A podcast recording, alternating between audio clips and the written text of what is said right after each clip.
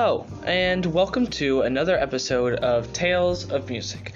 It's been about a year. Uh, sorry, you know, another episode hasn't come out in a while for those who listen. Um, it's just, you know, life's been busy, COVID, you know, everyone was affected, and, but hey, now that, you know, places are opening up, we can finally go anywhere we want to and do almost anything we want, and, you know, see people and hang out with family and friends without, you know, cause.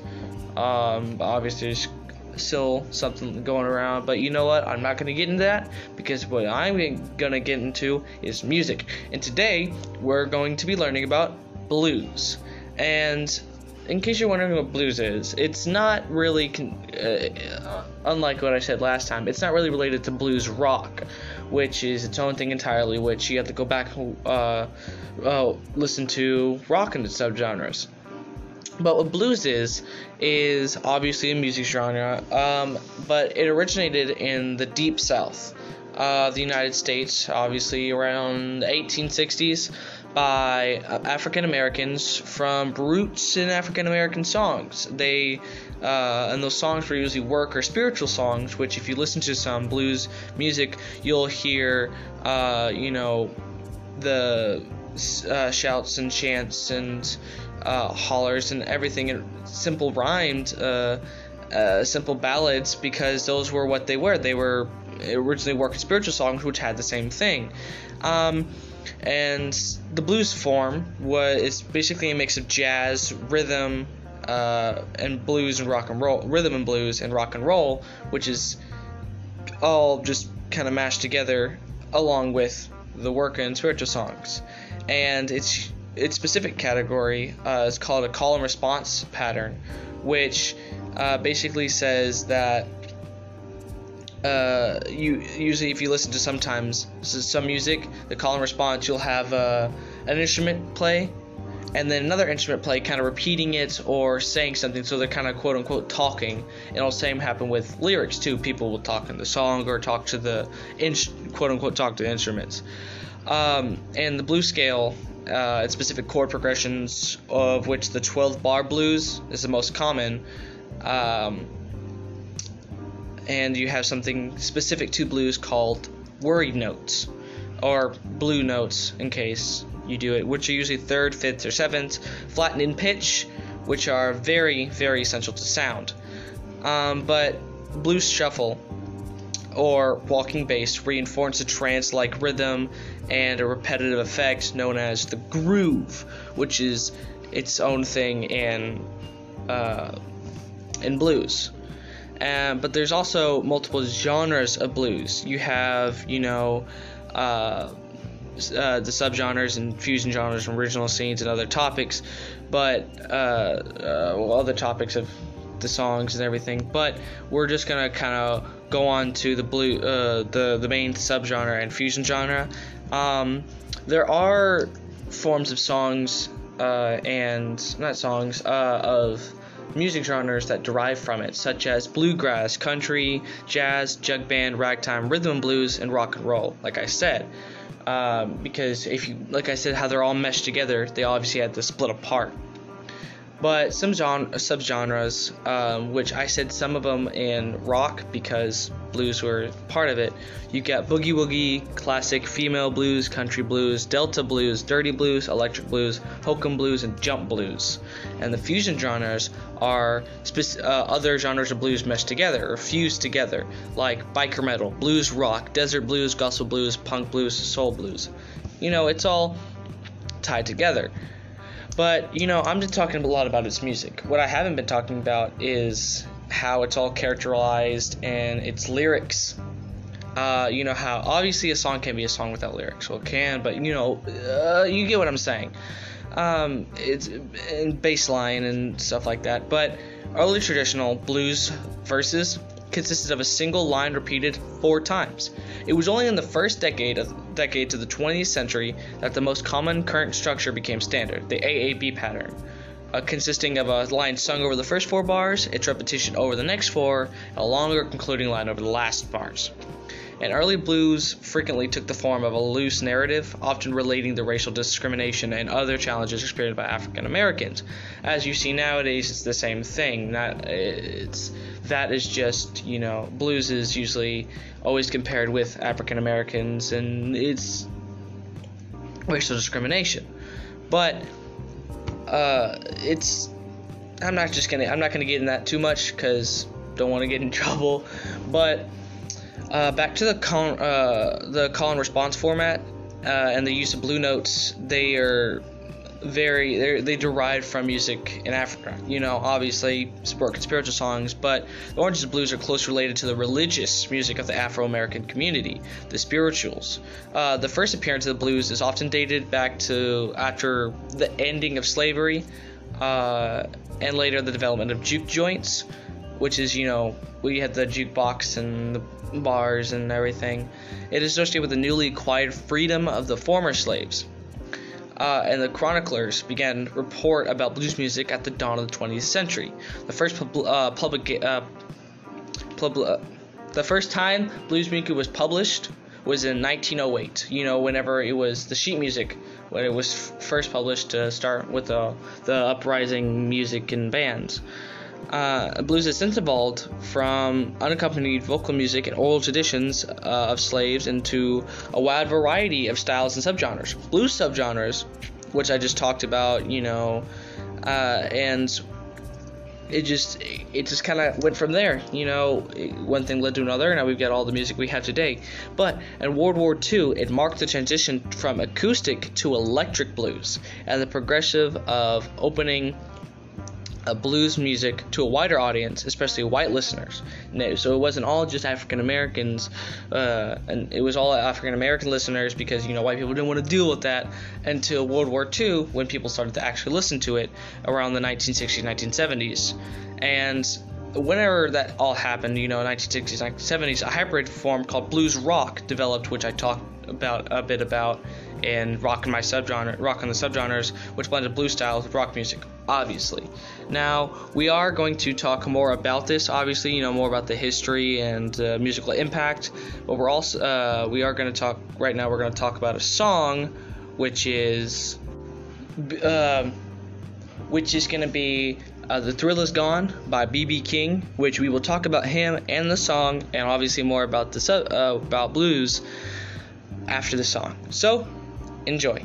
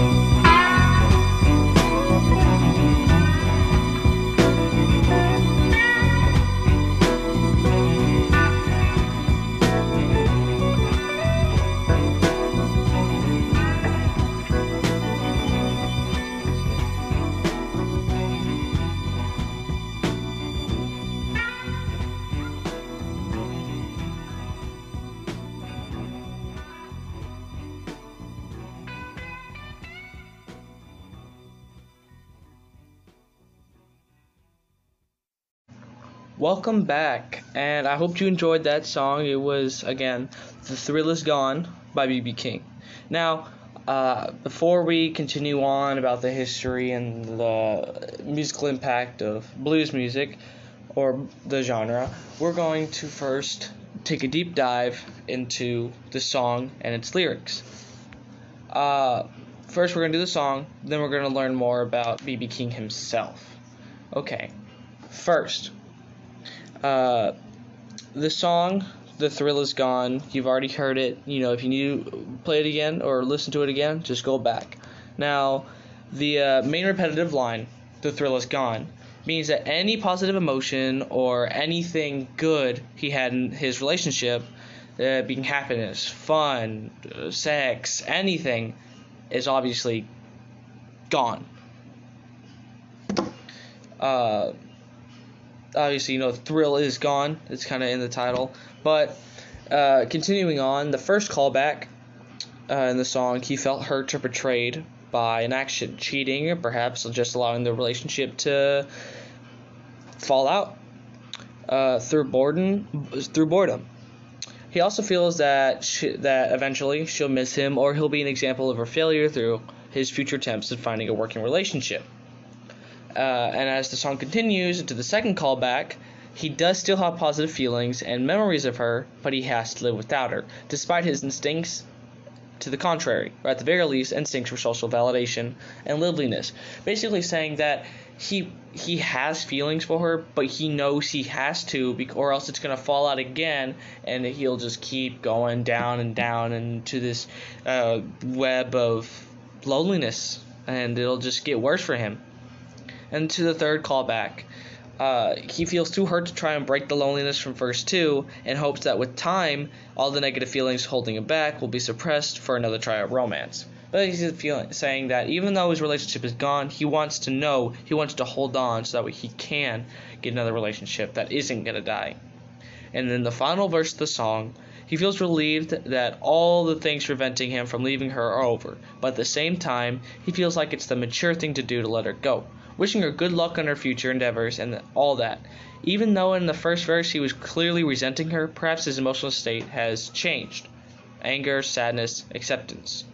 Overall, the song about a man coming to terms with the toxic relationship. Uh, you know, now uh, through the entire song, he goes that he wants to break up, but he can't because he's afraid that something's gonna happen. He needs this, you know, emotional connection in his life. But as he gets more mature and starts realizing more and more that he has to let her go, he does, and he moves on, hopefully finding another woman. Now, the song is really good. I, I mean, I personally love the song, and it's very emotional and very heart touching. So, but now we're gonna go on and learn more about B.B. King, who was a obviously a blues writer. He was an American blues singer songwriter. Uh, he was also a guitarist and record producer. Uh, he introduced a, a, sophisticated style of soloing based on fluid string bending, shimmering vibrato, and staccato picking. picking. That obviously, uh, well, not obviously, but you can hear it uh, in a lot of blues electric guitar players. Uh, that that you know kind of influence. He was uh, or he influenced them. Uh, he was born on September 16th, 1925, and died May 14th, 2015. And, you know, and he was recognized as the single most important electric guitar player of the last half of the 20th century. And he didn't just do blues, he did R&B, rock and roll, soul, and gospel. He, like I said, he played electric guitar, but he also did a lot of vocals that you heard, like he was mostly the lead singer. So, yeah, he was uh, for all of his music and his songwriting. He was uh, inducted or introduced into the Hall of uh, the Rock and Roll Hall of Fame in 1987, and is one of the most influential blues musician of all time, earning the nickname the King of Blues. You know how Elvis Presley is the King of Rock? Well, he's the King of Blues and he's considered the, one of the three kings of blues guitar, along with Albert King and Freddie King. All, just for clarification, they aren't related. I, I, I kind of learned that while writing this, or learning all this. They weren't related, so that's pretty cool though. Uh, he because uh, it's it's funny. You know, we have BB King, Albert King, and Freddie King, the three kings of blues guitar. It's it's funny to me. Anyways, back on track. King performed tirelessly throughout his musical career, and he appeared on more than 200 concerts per year in his 70s. In 1956 alone, he appeared on 342 shows. That's a lot. That's almost a show for every day.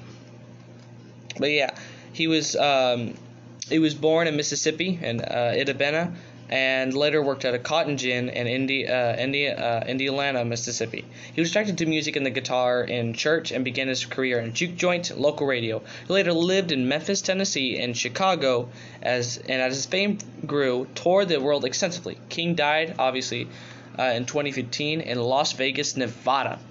That's pretty. It's a, it's a nice place to die, honestly. Well, not not to die, but a nice place to be. But you know, yeah, he was uh, obviously a great singer and a great guitarist. So now, before we get on to more on uh, to the next song, we are going to learn more about the musical impact of blues. Uh, and so, basically, the blues music styles are forms 12 bar blues. The melodies and the blues scales have influenced many other genres of music, like I said before, rock and roll, jazz, and other music, popular music. Uh, and but he, uh, but they also influenced many other uh, famous uh, um, musicians such as Louis Armstrong, Duke Ellington, Miles Davis, and Bob Dylan, and they have all performed significant blues records. And the blues scales is often used in popular songs like in Harold Arlen's Blues in the Night, blues ballad like Since I Fell for You and Please Send Me Someone to Love, and even orchestral works such as George Gershwin's Rhapsody in Blue and Concerto in F. Uh, Gershwin's uh, second prelude for solo piano is an interesting example of uh, classical blues, maintaining the form with academic, uh, academic strictness. The blues scale is uh, very it's used in modern popular music and informs many modal frames, such as the ladder, the thirds used in rock music, for example, A Hard Day's Night.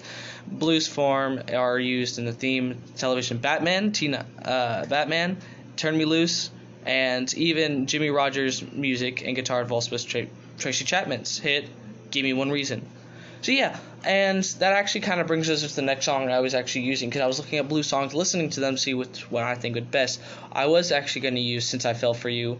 Um, so yeah, uh, we're going to do uh, "Since I Fell for You" by Lenny Welch.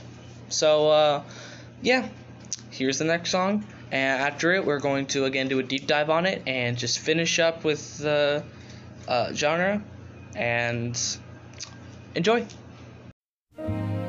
When you just give love and never get love, you'd better let love depart. I know it's so, and yet I know I can't get you out of my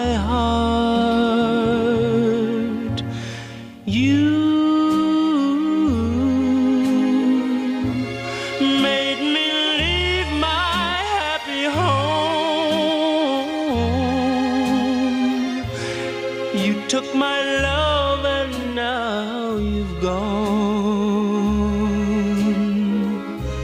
Since I fell for you.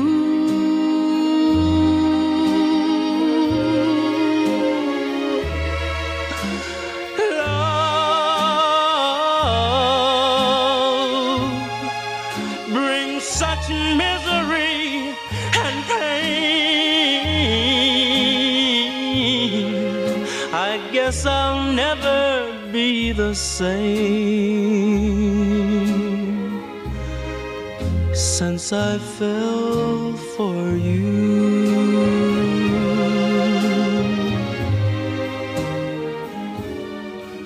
Well, it's too bad, and it's too sad.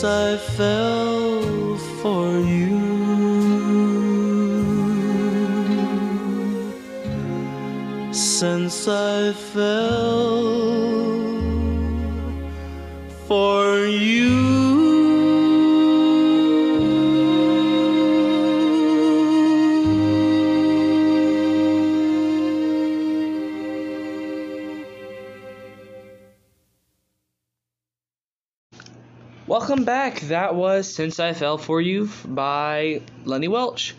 And now we're going to do a deep dive on the song. So, Lenny Welch, he wrote this song, and I listened to it, and it's very sweet. But as you listen to the lyrics, you can hear that it's kind of about a breakup or a man who cannot let go. As it says, um, when you give love and never get love, you better let love depart. I know it so, and yet I know I can't get you out of my heart.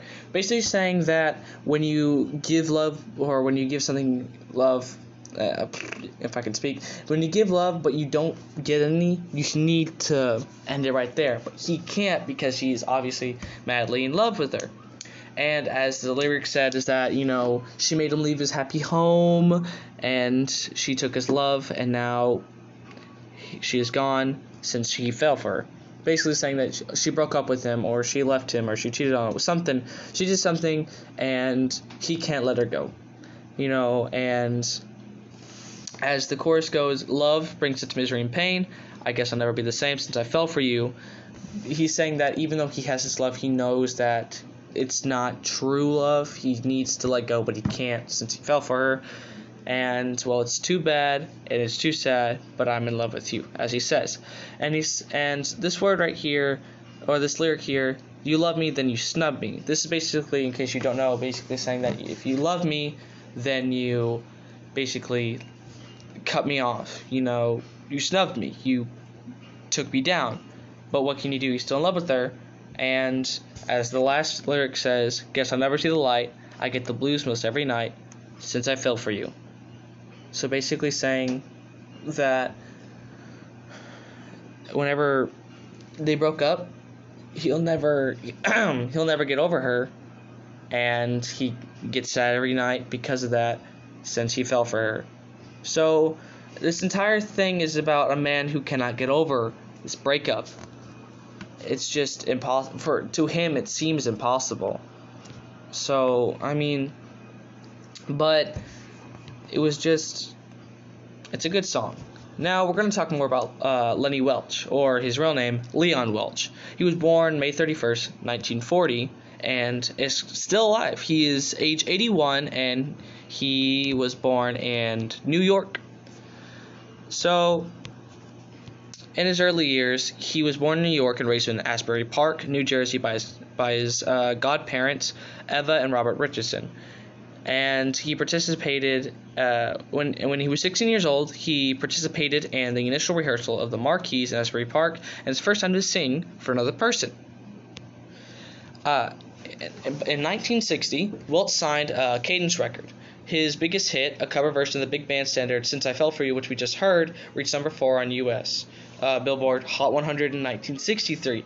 This cover he did was so good because he turned original song which was written by Buddy Johnson in 1945 and popularized by sister Ella Johnson, um, was obviously, I guess, just a massive hit. And Lenny decided to do a, a cover of it and into a blues style song, which I, I guess what I've been saying is that he kind of wrote it, but what he's trying to say, I'm not saying that Lenny Welch wrote it, as I just said. What I'm trying to say is he's singing it, so he's technically saying it, just to clear up any confusion there. Um, and he sold a million co- uh, over a million copies of "Since I Fell for You" whenever he did that copy of it or a cover of it, and he was also uh, it was featured in the his cover was featured uh, or he he did another hit called Ebb Tide, which was featured in the film Sweet Bird of Youth and You Don't Know Me, and he also recorded the first vocal version of A Taste of Honey. in 1962 and performed the theme of 1967 CBS TV series Coronet Blue, which reimagined uh, Breaking Up is Hard to Do as a torch song, which became a minor top 40 hit in the 1970s. And in his later years, when his recording career ended, he resumed his education, attending night school and driving a taxicab during the day. He first achieved a high school equivalency degree, then graduated from the College of New Rochelle with a bachelor's degree. He also began singing for commercials, first for Subaru and later for products include Coca-Cola, M&M's, and mini Oreos. And in June 25, 2019, the New York Times Magazine listed Lenny Welch among the hundreds of artists whose material was reportedly destroyed in the 2008 Universal fire. So yeah, he he's done a lot of things. He started out as uh, a cover man, I like to call those uh, people who do that, and made him famous. But I mean, it's he was a great man, and well, he is a great man. I've listened to a lot of his songs, and they're really good. They're really great, and you know, since since then, I mean, I can't believe he's still alive. Honestly, you know, 81 is good age. But yeah, um, so now we're gonna finish it off with uh, more on blues. We're gonna talk about the lyrics, the uh, blues. Um, so traditional lyrics of uh, early traditional blue verses probably consisted, often consisted of a single line repeated four times, like I said, and early blues frequently took a form of loose narrative, which African, African American singers voiced his or her personal woes in a harsh in a world of harsh reality, as we heard with these last two songs. A lost love, the cruelty of police officers, oppression at the hands of white folk, and hard times. This melancholy, uh, this melancholy or this sadness has led to the suggestion of an uh, LGBT origin for uh, blues because the or Igbo origins for sorry I just I cannot write um, for blues because of the reputation of that the Igbo had throughout the uh, plantations of the Americans for their sad, uh, melancholic music and outlook on life when they were enslaved.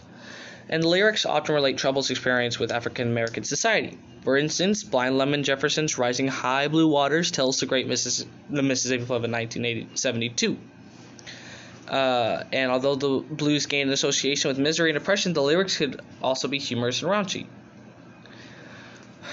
So yeah, I mean, it's the lyrics can be all over the place depending on the type of song or depending on the writer. But nine times out of ten, they were all about harsh struggle and how bad their life was. But it's a great genre, and I recommend you check it more out because that's all the time I have for today. And this is going to be Sledge Gates and the Tale of Music signing off, and I'll see you next time where who knows what we're talking about. I'm not going to give myself a thing because we're uh, gonna talk about whatever. But I will let this uh, say that this next coming episode is gonna be the last episode of this first season, which you'll have to see what it's gonna be, and also the next season. So thank you for listening. Have a nice day.